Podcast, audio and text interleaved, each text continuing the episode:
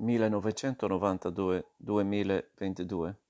Sono trascorsi trent'anni dalla strage di Capaci nella quale persero la vita Giovanni Falcone, sua moglie Francesca Morvillo e gli agenti della scorta Vito Schifani, Rocco Di Cillo e Antonio Montinaro.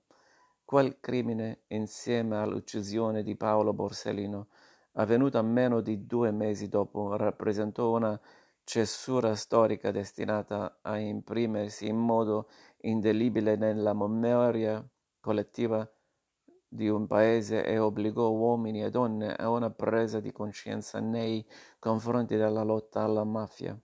Bisognava dire basta, perché da quel momento Cosa Nostra sarebbe diventata una cosa di tutti, nessuno escluso.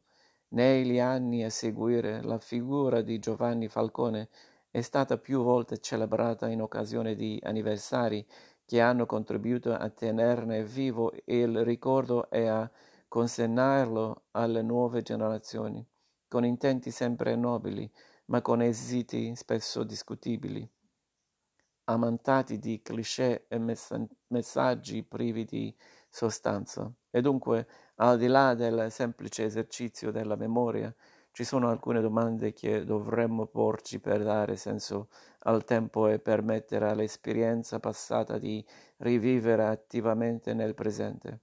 Che cosa resta oggi dell'insegnamento di Giovanni Falcone? In quale modo il suo esempio, il suo metodo e la sua idea di antimafia possono trovare applicazione nel contesto attuale della lotta al crimine organizzato? Marcello Padovani che nel corso della sua carriera giornalistica conobbe e lavorò con Giovanni Falcone, tenta in queste pagine di attualizzare il pensiero del grande magistrato e di comprendere l'influenza esercitata dalla sua eredità, tessendo ricordi, aneddoti e colloqui con alcuni uomini di giustizia, l'autrice riesce a intrecciare passato, presente e futuro a celebrare l'antimafia di oggi senza dimenticare di rendere omaggio a quella del passato.